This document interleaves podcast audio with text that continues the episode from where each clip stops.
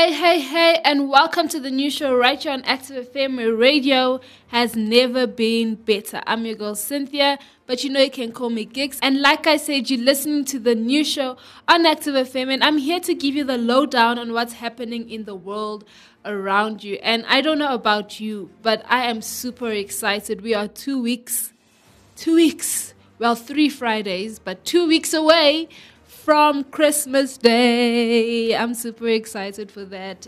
I know that myself and my family were putting up our Christmas tree over the weekend, and we were like super excited. I was singing Christmas songs with my little brother. My sister thought I was weird. My other brother thought I was weird. My mother was just smiling the whole time. But hey, we're in the Christmas mood, and so it's really exciting, and I'm excited for Christmas. But I'm here as we wait for Christmas to come. There's still things happening in the world around us. And I'm going to be speaking about five things that are happening in South Africa this week, or that have been happening in South Africa. And I know I've done this before where we've spoken about stuff, but you know, news changes and certain things change as well. So that's what we're going to be speaking about. I'm your girl Cynthia. But like I said, this is the new show on Active F M, where radio has never been better. The wait is over. Over. Hold on tight. We are in the overdrive. Welcome. This is your favorite station. Stay tuned. Turn up the volume. The volume. Three, two, one, one, one. Just wanna see the light.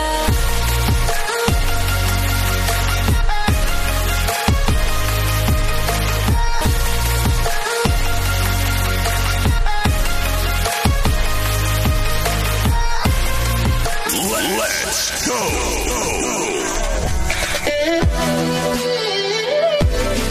Active. Active. Active F M. F M.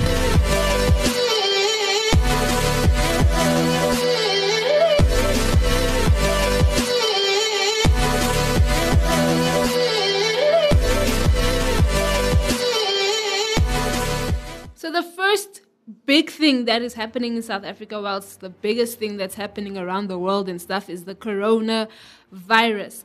And um, if you look at the global COVID nineteen infections, they have hit, and I'm speaking as of today, they have hit sixty-six point four million confirmed cases, with the death toll reaching one million five hundred thirty thousand. And if you look in South Africa alone, there have been four thousand one hundred sixteen new cases, taking the total reported to eight hundred fourteen thousand five hundred sixty-five. Deaths have reached twenty-two thousand two hundred six, a daily increase of one hundred thirty-nine, while recoveries have climbed to seven hundred forty-four thousand seven hundred eighty, leaving the country with a balance of forty-seven thousand five hundred seventy-nine active cases. Right now, obviously with the whole COVID nineteen situation, certain places have been locked down. I know here in South Africa, Eastern Cape, Port Elizabeth has been put under lockdown, and they're looking at putting places in the Western Cape under lockdown as well. I know that my family travel plans had to change because of lockdowns that are happening in specific provinces in South Africa. And if you're finding yourself going to a province that is in potential lockdown, please do be careful, because um, you might find yourself stuck in the in the province and you can't travel back home. But that's what's happening with the corona cases here in South Africa. Now, the next big thing, this is something that I didn't really know of until someone I know who's in matric. Um, if you don't know what a matric pupil is, a matric student is twelfth grade. So they're doing their final year in high school. But there have been a whole lot of final exam leaks. The the papers have been leaking, and, and there have been so much rewrites. And the teachers' uni- unions and lawyers representing matric pupils are pushing back against the Education Department's decision to make grade twelves rewrite two final papers. After they leaked ahead of the sitting of the exams, un- unions accused the department of punishing pupils for its own failure to make the exam secure. While lawyers want detailed reason for why the decision to rewrite was taken, the legal reps also accused the department of, of pun- punishing thousands of pupils over actions of a few adults. And I know that I was speaking to someone in my life who is in matric, and she was speaking about how she doesn't find it fair because she's done. She was done writing, and now all of a sudden they need to rewrite Maths Paper two. And Maths Paper two is usually one of the harder harder maths papers that they have to write. And now she's she was finished in her head. She was done writing. She doesn't really need to go back and uh, and write. And she she felt that it was unfair towards her and other kids who had nothing to do with the fact that the paper wasn't even leaked in their school or whatever, or, and, and, and stuff. And she still needs to uh, rewrite this exam.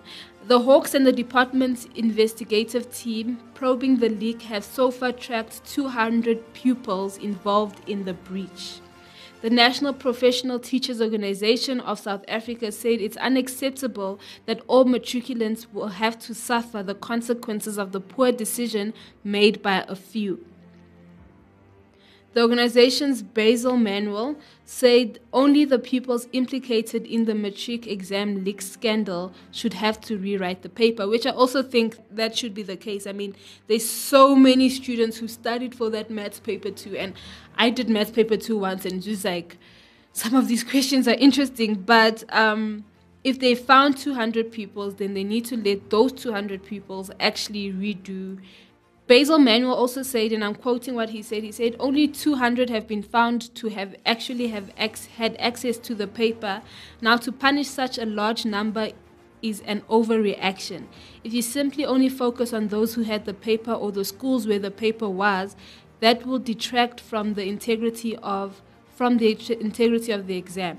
We are saying those who are guilty must be punished, but don't punish the innocent ones as well, which I also think is fair. I mean, there are so many matrics who have to rewrite, and if you look at some of the communities where the students write, they don't really have that much access. Or I know where I went to high school, there were kids that were traveling from very far to actually get to the school to write the exams. Now they have to now find more cash and all of these things to go back to school and stuff, and I don't think it's fair. So I think the schools where the exam was actually leaked should be punished. They, those schools should be the ones that should re- rewrite, or those specific pupils that they found to have um, seen the exam, bef- the two exams. The exams are physical science and maths paper two. Those are the students that should actually rewrite. Now, the third big thing that is happening in South Africa is matric rage gatherings identified as COVID nineteen super spreader events. Uh, the twenty twenty matric rage gathering have been identified as COVID nineteen super spreader events. This is after several p- pupils attending the events in KwaZulu-Natal tested positive. The events that took place so far are in Balito from the twenty-seventh of November to the fourth of December. So that happened last week.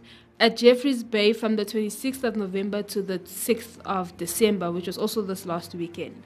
The Johannesburg rage is scheduled to, for the twelfth to the thirteenth of December. Plettenberg Bay rage is scheduled for the twenty-ninth of January to the sixth of February twenty twenty-one. Rage festivals are usually attended by pupils to mark the end of the matric year. Now, according to the Health uh, Ministry, all of those who at- who attended the events are regarded as potential COVID nineteen contact. Attendees are urged to self-quarantine for ten days and to get uh, tested. Now, Health Minister Doctor Zweli Mkhize says that the super spreader events are proof of the dangers of what happens when large crowds consume alcohol. Now, these rage events, obviously, they used to celebrate the, the completing of the matric year and stuff. But I don't think that they should have it. Well, that's my own thought. But obviously, they're speaking about the fact that there are super spreader events and quite a few students that have actually attended these events so far. So it's obviously in KwaZulu-Natal and, and, and, and Jeffreys Bay have tested positive for COVID nineteen. But now here's my problem.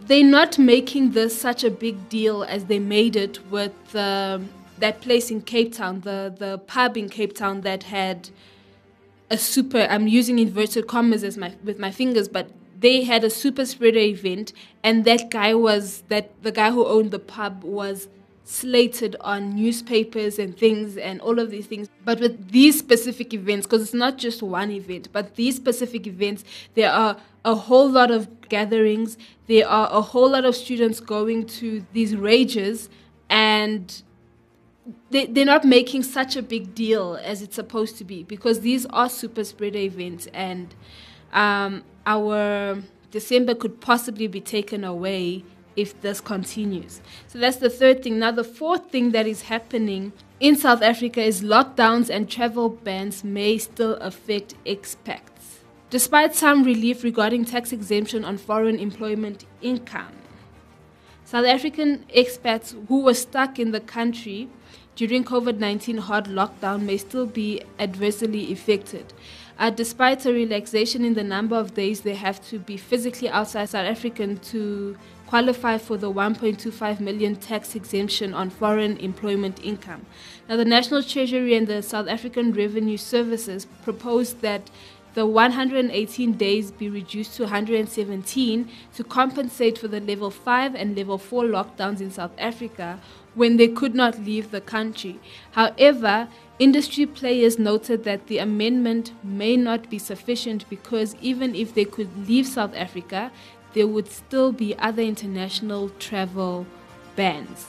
If you look at the submissions to the Treasury, both the South African Institute of Tax Professionals and the South African Institute of Chartered Accountants made submissions to Treasury raising their concerns about potential adverse tax consequences for taxpayers despite the change. And the industry bodies noted the fact that they were not offered the opportunity to comment earlier on the change, as it was not included in the draft taxation laws amendment bill. Nor was it part of the original tranche of uh, COVID nineteen tax relief. Their concerns forced them to make the submissions outside of the normal legislative process. The South African Institute of Tax Professionals, Personal Income and Employment Tax Work Group says it in its submission that foreign source employment income earned between March first, twenty twenty and February twenty-eighth, twenty twenty-one and beyond would ordinarily have been tax exempt. And they basically say that, however, as a result of the various lockdown regulations, the same foreign sourced employment income would not be exempt due to the inability to meet the one hundred eighty-three day requirement. And they're basically saying that it's complicated. The South African Institute of Tax Professionals add that the premise on which the calculation is based, the sixty-six days that they're calculating, is that South African tax residents were prevented from leaving South Africa to take up employment abroad during lockdown levels five and four. However, the South African lockdown was complicated and continues to be by travel bans that were implemented worldwide. And they basically say that the foreign country lockdowns or travel bans resulted in many individuals being unable to leave or enter South Africa to perform their duties in the country of residence, in the country where they were assigned, or in the country where the employer may be incorporated. Now, David Van Niekerk, chair of S I C A's National Tax Committee, says that in its submission that although it appreciates the late relaxation of the number of days rule, the concern remains that the sixty-six day reduction of the one hundred eighty-three days is not sufficient. And we also see the problem in limited flights. He said that it was not that easy or affordable for many individuals to leave South Africa during level three lockdown period, as there were a restricted number of flights traveling during that time. He added that even if people were able to leave South Africa, they were unable to enter the country where they were working due to travel bans imposed in those countries. Now, both S I C A and S A T referred to travel restrictions in Italy, Mexico, and Saudi Arabia, and some Chinese employers requesting South Africans not to return from their annual Christmas holidays in January. They go on and speak about the double tax impact. Another concern raised by Van Niekerk is that irrespective of the number of days the individuals were stuck in South Africa, the remuneration earned during that time is regarded as being of a South African source. Since the work was done in South Africa and not in the foreign country, it will be fully taxable in South Africa. So if you're working for a company here in South Africa but it was abroad, it will still be taxable here in South Africa. That's what they're saying. Now, in the meantime, the foreign employer will withhold the foreign taxes from the remuneration, resulting in double taxation, and no Section six squat relief would be available. Now, Section six relief is offered where the taxpayer's income from work done in the foreign country has already been subjected to tax in that country. So that will be available for those who are working here for other companies abroad. Now, the proposals are, S I C A has proposed that the presence of an individual in South Africa, if it was as a result of travel restrictions related to COVID nineteen, so it's not just any individual, should be disregarded. If this is not accepted, S I C A further proposed that a temporary relief measure be incorporated into the section dealing with foreign income tax exemption by removing or reducing the requirement to be physically outside of South Africa when doing work for the foreign employer when they could not leave the country due to the COVID nineteen travel ban. So that is what is happening with the expats, and obviously these are people who work in the country for countries abroad or who couldn't travel back to the countries that they work for and were stuck in South Africa because of travel restrictions. Now, the next thing is, and this is the fifth thing, fifth and final thing, is the whole Ace Magashule situation. Now, dealing with Ace, how the last shred of the A N C's legitimacy is about to step aside. This Monday morning, the A N C National Executive Committee meeting that is expected to decide, so that's today, whether Ace Magashule will step aside as Secretary General is due to resume after starting on Sunday evening. There are many dynamics that are swirling around this meeting, with legal opinions and WhatsApps flying about at a furious rate. While it is not possible to accurately make predictions at this stage, there are signs that the balance of power is shifting. Key to this may be the views of Deputy President David Mabuza and the A N C's Treasurer General Paul Mashatile, but the probable decision to not even temporarily remove Magashule will further weaken the party and what is left of its authority. Now, whether Magashule will be forced to step aside is one of the fundamental questions facing the A N C. If he remains as Secretary General and is able to go through a criminal trial while still occupying this position, the A N C will be weakened in the eyes of voters during an election year, and I totally agree with that. The fact that they're even still having to decide is already a problem. I mean, this guy is being implicated, or he's being charged for serious crimes, and you're still deciding on whether or not he should be the Secretary General of the A N C. There has been much informed reportings about a series of legal opinions in which lawyers have expressed different views about whether Magashule or anyone in his position can be forced to step aside. It would appear that three of these opinions say, says he cannot, while one says he can. What they do reveal is that this is not just a legal question, but first and foremost a political one. Will Magashule face criminal trial while Secretary General of, of the African National Congress? And if he was found guilty, would he remain in office while appealing? Would he cling to the office? And these are the questions that people are asking. Would he cling to office until the Constitutional Court gives a final ruling? Uh, that could take years, during which the time A N C would have a convicted criminal as its Secretary General. Can you see that that is actually going to hurt the A N C really, really badly? I mean, imagine the Secretary General of this party is an, a criminal, convicted criminal. That means no one is equal under the law, and they basically spitting in the face of the law that they themselves have created. And what would happen if more charges are brought against him, which appears more than likely? I mean, we, we know in the book that was released about Ace Magashule of all the things that he was he has been implicated of, but there's no evidence in inverted commas and stuff. And right now he's only being implicated for two hundred forty million rand, and there's so much more that he has done. So that too can come out in the light. Now the N C appears to be relying on the assumption that a person who is criminally charged will voluntarily step down. Why would someone who has done something wrong now be moved by their conscience to do something right? That is a question that people are also asking, which is a valid question. I mean, he's been Secretary General for quite a long time, and he's been doing what he's doing.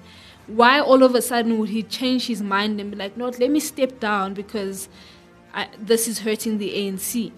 Because this is most likely a political question. The internal politics of the A N C and the N E C itself are what will determine the answer. It is likely that key to what happens will be the position taken by Mabuza and Mashatile. In the months after Mabuza and Mashatile were elected to the top six at Nasrec, it appeared that they supported President Cyril Ramaphosa. They helped him to stand up to Jacob Zuma and must have been involved in the N E C decision in two thousand eighteen that led Zuma resigning from office. There was also some evidence that Mabuza opposed Magashule. In March two thousand eighteen, he used Parliament to publicly criticize Magashule for spending twenty million rand on a farewell party in inverted commas when he resigned as partner of the Free States to take up the A N C job. But in in City Press on Sunday, it was suggested that Mabuza and Ma, uh, Mashatile would back Magashule. Uh, this should not come as a surprise, as it is in their own interest. Uh, Mabuza faces possible legal problems of his own. A new book reveals the role he is alleged to have played in forcing a Mpumalanga landowner to give up his property. This issue is the subject of court action that would put Mabuza in a difficult uh, position. And of course, if... Uh, He faces claims first published in the New York Times about widespread corruption in Mpumalanga when he was still the premier there. Mabuza is well aware that should something bad happen to Magashule, it would set a painful precedent that might end up biting him too. The same may apply for Mashatile. There were many claims made over a decade ago about what was called the Alex Mafia, Uh, in inverted commas, of which he was accused of being an important part. Last year, he had uh, to defend himself against these claims again during a hearing of the South African Human Rights uh, Commission. And they will be very aware that Ramaphosa is the only person with the legal authority as president to remove a national di- director of public prosecutions, who would make the ultimate decision as to whether or not criminal charges would be instituted against him. So there's obviously a lot that's going on with this whole Ace Magashule case, and today they're still meeting about whether or not he should step down voluntarily or they should actually take him off of the position. And the two people that could possibly let him step down are not clean fish themselves. Um, they too have things in the closet that they're hiding, and there's a possibility that Ace Magashule actually has evidence against them and could use those cases against them as well. So um, if we look in effect, if the N E C does not remove Magashule from his position, they are saying that their earlier decision was a nonsense one, and if that is the case, does this N E C have any legitimacy whatsoever? This would strengthen what is really the dominant dynamic in the A N C at the moment, the weakening of the central political authority. So there's quite a lot. So the, the A N C is literally caught up in a rock and a, between a rock and a hard place right now, because if they keep Ace Magashule in his position, they have the convicted criminal in position, and if they take him off of the position, there's people that he could implicate along with him. So A N C, we hope that you guys do the right thing, and you know what the right thing is. And yeah, that's all we have for today's segment. Let me know your thoughts on our social media pages. I'm your girl Cynthia, but you know you can call me Giks. Right here on Active F M, where radio has never been better. Rapid Trade is passionate about mobility and solutions that make a difference in your business. From mobile sales and sales management to van sales and proof of delivery.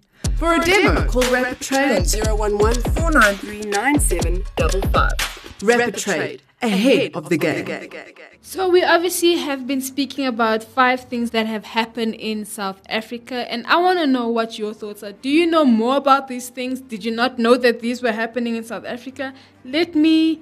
Uh, no, so we are on Instagram at Active F M seven seven seven. We are on Facebook forward slash Active F M, and we're on Twitter and Parler at Active F M. And you can download this amazing, amazing show on w w w dot active f m dot co dot z a. You can also download our show on Google Podcasts and on Apple Podcasts, and we're also on Spotify. So get downloading, get commenting, let me know your thoughts. Holla at me if you want to. I'm your girl Cynthia, but you know you can call me Giks. Right here on Active F M, where radio has never been better. Active F M, radio has never been better.